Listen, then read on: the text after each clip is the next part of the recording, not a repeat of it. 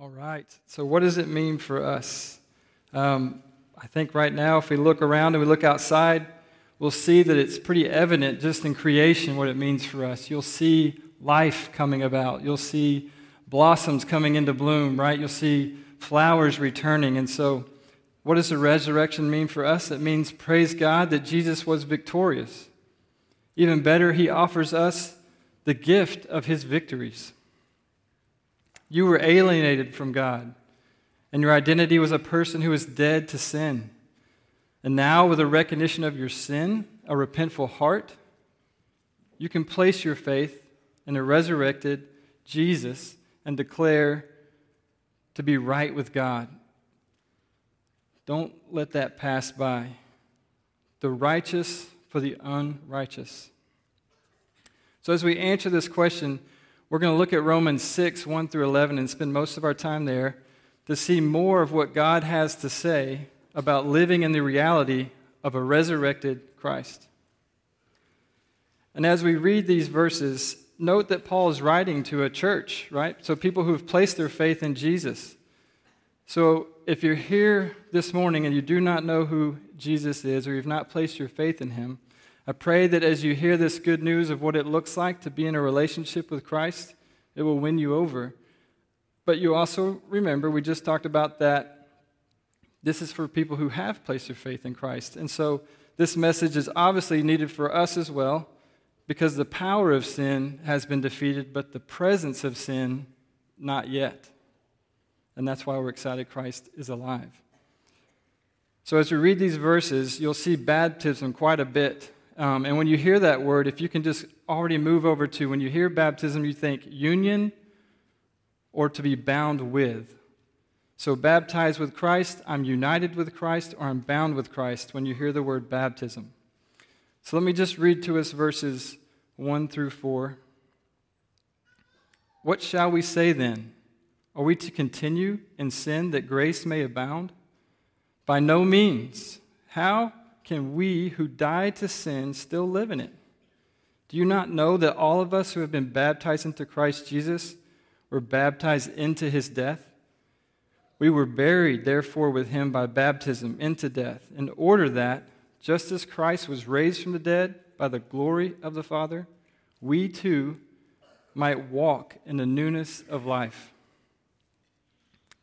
So, to begin, we see Paul in his wisdom already understands and knows that sin is still present. And it's a tool for our flesh, this world, and our adversary, Satan, to use against us to promote the greatest lie that has been around and goes all the way back to Adam and Eve. And that is that God is not for us, He is against us.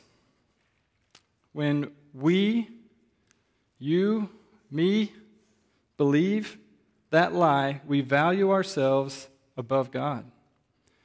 And this is a lie you will combat the rest of your life. Believers do this when we don't value Jesus rightly and we turn him into a cheap dispenser of grace that we think keeps us in control and somehow still allows us to reap the benefits of his victories. Paul says, by no means. Paul is telling you that if you were at if you are where you're at, you don't understand Jesus' victories, and by no means are you participating in them if you keep him at this cheap dispenser of grace. So, how can someone be alive if they are living in what they are dead to? So, we don't want to miss that again, right? How can someone be alive if they're living in what they are dead to? You see, if you have a view of Jesus as simply this cheap dispenser of grace, you have an incomplete view. And that only leads to death and enslavement. There is much, much more to Jesus, as Rick and Keith have explained. He is much more than just this theological idea that you just grasp and that's it. And he's way more than just this historical figure that you say, yes, I concede he existed. So Paul reminds us as Rick and Keith have this morning, if you accept Jesus, you accept him for who he is Christ, Son of God, and Savior. And in so doing, you are uniting yourself to him. You are uniting yourself with his death, his burial, and by the glory of the Father, his resurrection. Wow. This brings us to what should excite us most. So we see at the end of verse 4, it says that the purpose of all of this is that we might walk in the newness of life. That is present tense. Union with Christ means immediate life, life now. You long to be bound with Christ as you live out your daily lives. You long to serve and not be served. You long to be in a relationship with God the Father. Now, all of these I know can be hard at times as we place feelings around everything that we encounter. And this is much more than feelings, this is truth. Know these things. And that all of this will carry on into eternity. And John 17, 3 says, And this is eternal life, that they know you, the only true God, and Jesus Christ, in whom you have sent. So eternal life begins now. And this is all because Jesus is who he says he is. Paul, the same author to another church in Corinth, he says, If Christ has not been raised, your faith is futile and you're still in your sins. Oh, how we cling to the truth that Christ has been raised. So we're going to look now down to verses 5 through 11. Let me read that to us quickly. For if we have been united with him in a death like his, we shall certainly be united with him in a resurrection like his. We know that our old self was crucified with him in order that the body of sin might be brought to nothing, so that we would no longer be enslaved to sin. For one who has died has been set free from sin. Now, if we have died with Christ, we believe that we will also live with him. We know that Christ, being raised from the dead, will never die again. No, death no longer has dominion over him. For the death he died, he died to sin, once for all. But the life he lives, he lives to God. So you also must consider yourselves dead to sin and alive to God in Christ Jesus. So we see here Paul is really beginning to dig in and paint this picture of how life is found. If you believe and you place your faith in Jesus, your life will change because your identity changes.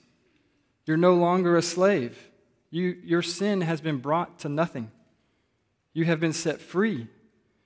You were dead, but as Christ was raised, you're raised to life. Sin and death has been defeated once and for all. This means we get to evaluate our lives. We get to. We get to evaluate our lives and find where are we living as though we are imprisoned, yet the door is wide open. The problem is we think we're free in our imprisonment. Because in our jail cell with us is this small dispenser of cheap grace. And as we struggle with sin that we really don't want to give up, we muster up this little 25 cent coin of forgiveness and we drop it in the machine, crank the machine, out comes this little egg, right? You've all seen that little machine. Pop it open. Yes, I'm forgiven. By no means, is what Paul is saying. Do not treat Christ like that. Verse 11, it's so packed right at the beginning, it starts out with so. And when you hear that, you can also go with in light of, or because, or therefore. And that all means that our faith is not futile. Christ has defeated sin by paying the penalty of death. So live in the power of the resurrection. Live as if you are dead to sin and alive to God. So, to answer the question, what does a resurrection mean for us? It means that eternal life is available for us now. When you declare union with Jesus, Christ, Son of the living God, Savior, you are free to walk in the newness of life. Live knowing that you're not measured by the love that you give or the good that you do, but by the love you actually receive from Christ.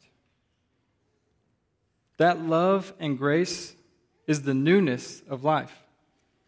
You get to live in it because Christ is alive.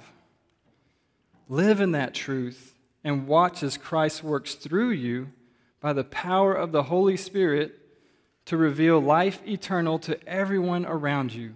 And He does that now. And to close quickly, looking at Luke 24 5 through 6, it says, Why do you seek the living among the dead? He is not here, He is risen.